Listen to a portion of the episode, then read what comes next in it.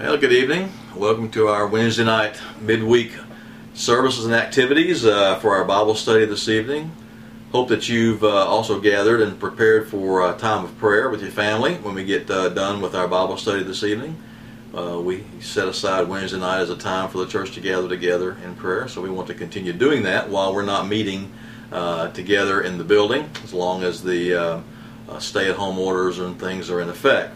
Um, Tonight we're going to continue with where we started last Wednesday night and one of the one another's that we began to look at last Wednesday. Remember that a one another is a um, a what we call sections of Scripture where the church is being instructed uh, on how to behave and how, how to conduct itself. And oftentimes these instructions are very short verses of of, uh, of instructions, and it uh, has in it the phrase uh, "do something with one another." That's why we call them the one another's. And so last week we began to uh, begin the subject of forgiving one another, and uh, tonight we're going to continue with part two of that because uh, the Bible talks a great deal about uh, forgiving and what that entails and what that actually means. we we we are going to review that uh, what we covered last week. But we're also going to talk what I call the flip side or the other side of forgiveness. Uh, and that is the, the, the need to oftentimes rebuild a relationship even after forgiveness has been asked for and granted. And so we're going to talk about trust and the and how trust is the the other side of forgiveness and how trust deals with uh, the continuation of the forgiveness process. So last week we looked at uh, a, a, scripture uh, was our focal scripture. It was it was Ephesians uh, 4 30 to 32, uh, which says, "Be kind and compassionate to one another, forgiving each other, just as Christ, uh, just as in Christ God forgave you." And we looked at that in, in some in some detail. We saw that uh, forgiveness has to do with letting go and putting aside the, the the offenses. We the other place in the New Testament where specifically uh, forgiveness shows up as a one another is in the book of Colossians. Now, we didn't, uh, I, I, referred to this particular passage last Wednesday night, but we didn't actually turn to it. But I'm going to read it for us tonight because it gives us the two uh, times in the New Testament where forgiveness is associated with the phrase one another. And uh, the, the the the intent is the same. Essentially, the process is the same, but there's there's a couple of little differences that we're going to point out. Uh, Colossians three thirteen says, "Bear with one another, forgive whatever grievances you may have against one another. Forgive as the Lord forgave you."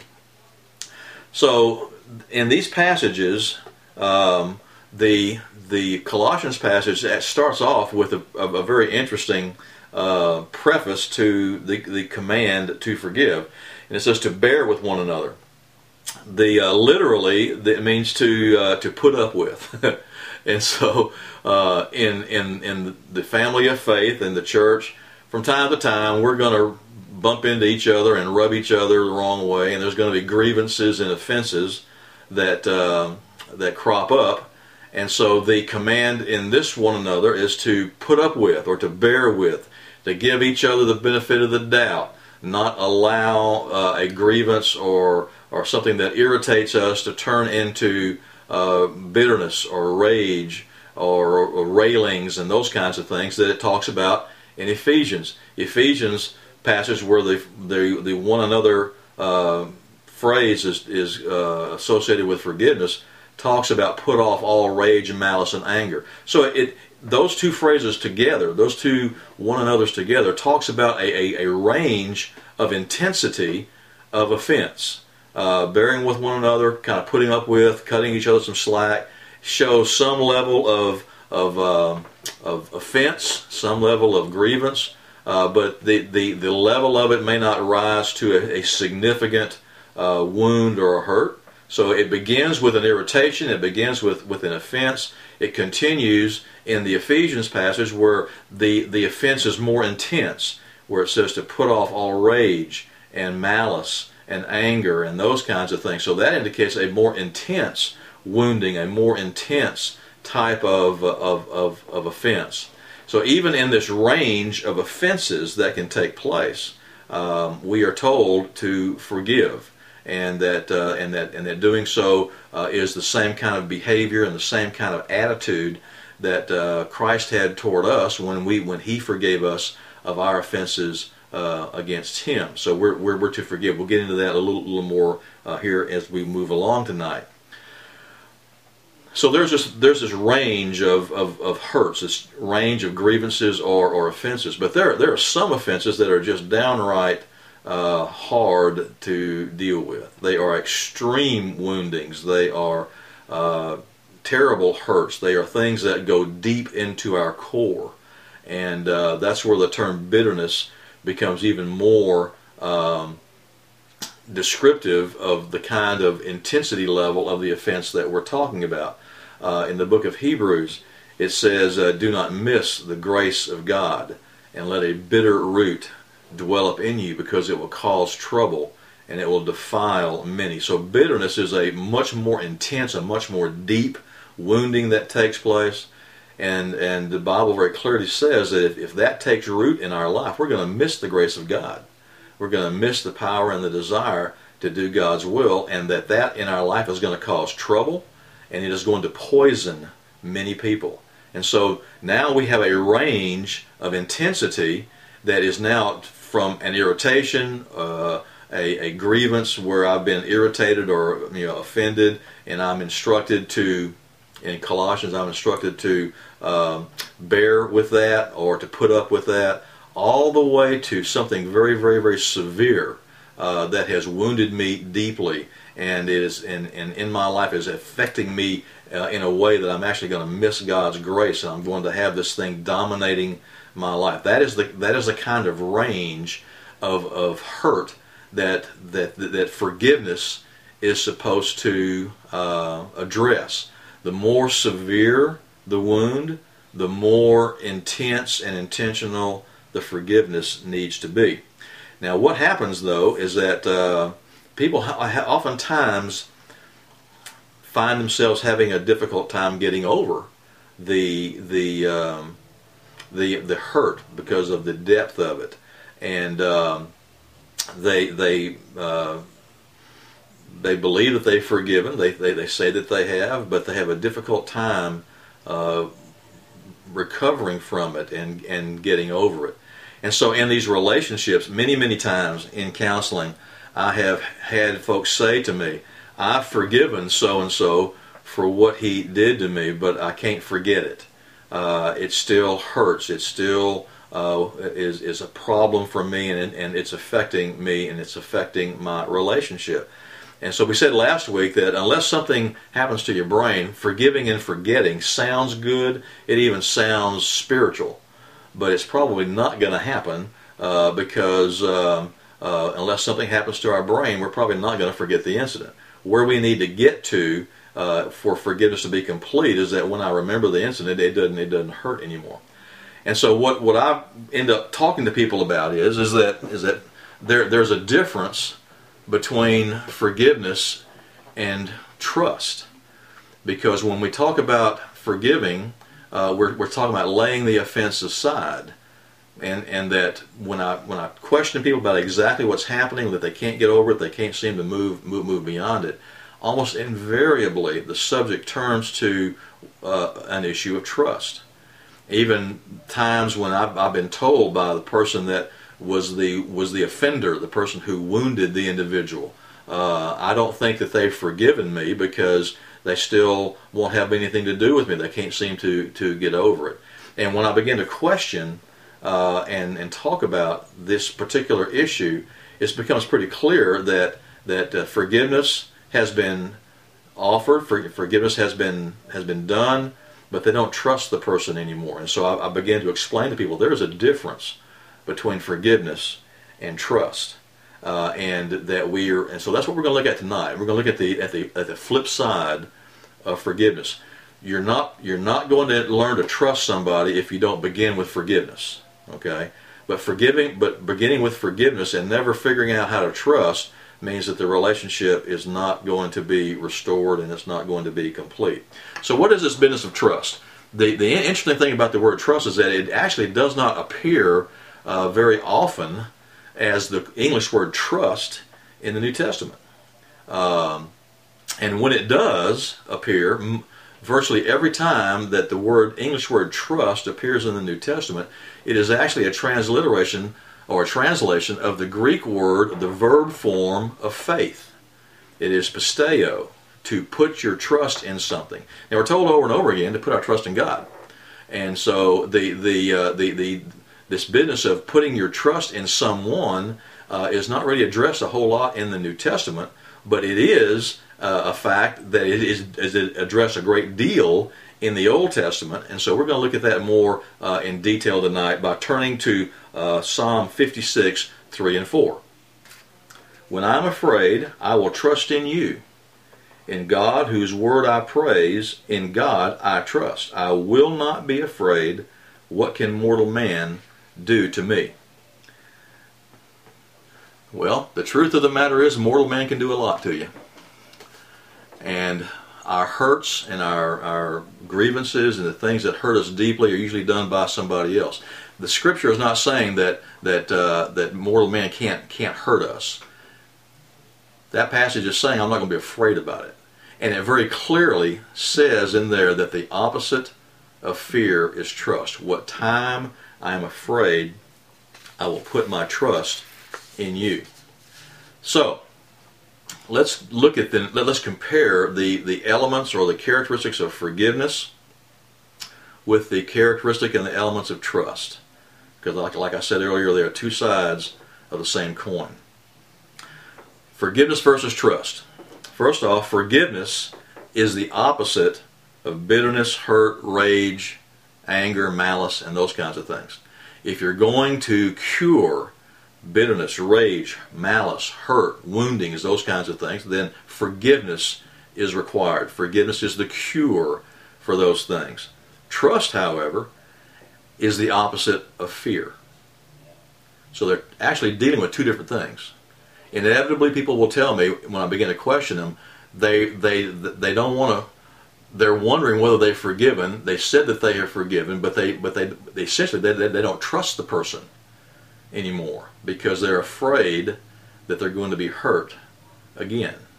So we have to understand the difference so that we can apply the truth of both concepts and the, and the teachings of Scripture about both things uh, to the situation. Forgiveness is, a, is the opposite of bitterness, hurt, and anger. Trust is the opposite of fear.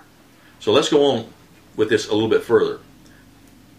Forgiveness, like we said last week, um, it reconciles the relationship. The Apostle Paul says that we're to forgive as Christ forgave us. And it says in 1 Corinthians, he actually uses the term reconcile. When, when Christ forgives us of our sins, we are reconciled to him. So forgiveness reconciles the relationship. It, it, it, it acknowledges the relationship is still there, it exists, and, and reconciliation occurs. Forgiveness begins with an act of obedience. We said that last week. We are commanded to forgive. And to not forgive is actually an act of disobedience. Now that that's a hard thing to do because we're to forgive the same way Christ forgave us. So uh, it it is it begins it, it reconciles a relationship and it begins with an act of obedience. So what do I actually do when I forgive somebody? I lay aside what happens. I don't say it didn't happen. I don't say it didn't hurt. I don't say it was a, that, that it was okay. None of that is true. Okay, but I, I am laying aside the thing, and I'm no longer holding the individual responsible to me and accountable to me so that I can punish him or hold him accountable for causing me pain. I'm laying that aside. I'm giving it to God or I'm putting it aside. That's what forgiveness is. And I give up my right to use that hurt against that person in the future. That's what we covered last week. Forgiveness is an act of obedience, it reconciles the relationship, and it's laying aside my right to hold the, you accountable for causing me pain, and I give up my right to pick that up and use it against you in the future. Now, that's exactly what God does when He forgives us through Jesus. He lays aside his right to hold us accountable for the sin and the offense that we are guilty of. Nobody ever said that, that the offense didn't happen because the offense did happen. So that's what that's what forgiveness is. So now let's look at trust for a second because trust is entirely different than forgiveness. Forgiveness reconciles the relationship, but trust rebuilds the relationship. Rec- uh, forgiveness begins with obedience. Trust begins with an act of mercy and grace. Okay? Mercy is not giving you what you deserve, which is continued bitterness and anger. Grace is giving you what you don't deserve, which is the ability to be reconciled. So trust rebuilds the relationship, and it begins with, a, with an act of mercy and grace. Now, some things about trust. Trust can only be given by somebody.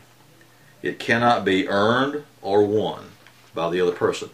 All the time, and when I'm talking about significant hurts, especially like in marriage relationships where there has been unfaithfulness and those kinds of things, uh, nothing will hurt and wound an individual in a marriage relationship the way unfaithfulness will. And so the one who has done been, been unfaithful time and time and time again, they will ask, they will say to me, I'll do anything to get him or her back. I'll do anything to win back her trust of me and those kinds of statements. And I listen to that for a while and finally I say, you know, I hear what you're saying, but you still don't get it. you cannot win the trust back. You cannot earn it back because trust cannot be earned or won, it must be given. And so the one that you were unfaithful to, the one that you offended, must be, be willing to give you the trust, but you can't earn it and you can't win it back. Now, trust will usually be given only when the one giving the trusting feels safe enough to do so. Remember, trust has to do with fear. Okay, and so I, I tend to not give you trust as long as I'm afraid that you're going to hurt me again or do it to me again. So trust will usually not be given until the one giving the trust feels safe to do so. I would even go so far as to say that trust should not be given. Trust should not be given when the one being trusted has not shown themselves to be trustworthy. So trust should only be given when the person who is being offered the trust or given the trust has proven themselves to be trustworthy. I will tell people who say to me, "I'll do anything to win her back. I'll do anything to you know to make to make it right to to to earn her trust back." I say, "You don't you, you don't get it. Okay, you can't you can't win it back. It, it can only be given. Your job in this situation, where forgiveness has been offered, in rebuilding the relationship, your job is to show yourself and to and, and to to by your behavior and by your your actions from this point forward to show yourself worthy of the other person entrusting you with their well-being. And and it, and then there's no time limits on it. There's no there's no uh, provisions on it. There's no um, checklist that you check off. But through a change of activity, a change of character in you, you show yourself that you're worthy of being trusted. The uh, now, let's let's assume then that that's going on. Okay, there there there's been a, a, a forgiveness that has taken place. There's a reconciliation of the relationship, and now there's a rebuilding of the relationship as the person who, who did the offending is, is showing themselves by their actions a change of heart, their change of behavior, their change of attitude, to where the person that is offering the trust begins to feel safe to entrust their well-being to them again. Now, remember last week I said that forgiveness is a process. All right, and and one of the things I said was last week that in forgiveness the process is complete when you can remember the event and it doesn't hurt anymore.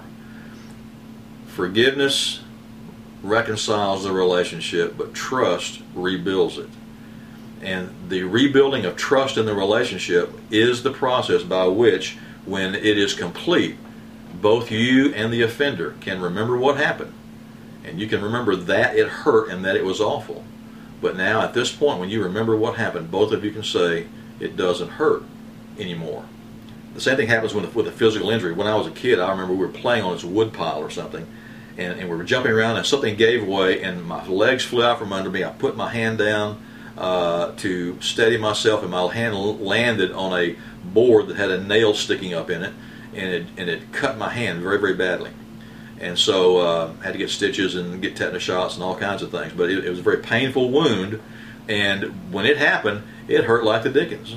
Okay, but a, a physical wound, a physical injury, heals, and after it's healed, uh, I remember even today. I, I remember the incident, and I remember that it hurt. But when I remember the incident today on this physical injury, I don't feel the, the hurt in my hand anymore. So on, on physical wounds, when they heal, I remember that it hurt, but I don't feel the pain anymore. On emotional wounds and those kinds of things, we want to get to the same place. We can look back on it because there's been forgiveness, which reconciles the relationship. There's been a building of trust, which rebuilds the relationship. And both the offender and the offended can say, I remember that it hurt. But when I remember the, the, the situation, I remember I don't feel the hurt anymore. That's the other side of forgiveness.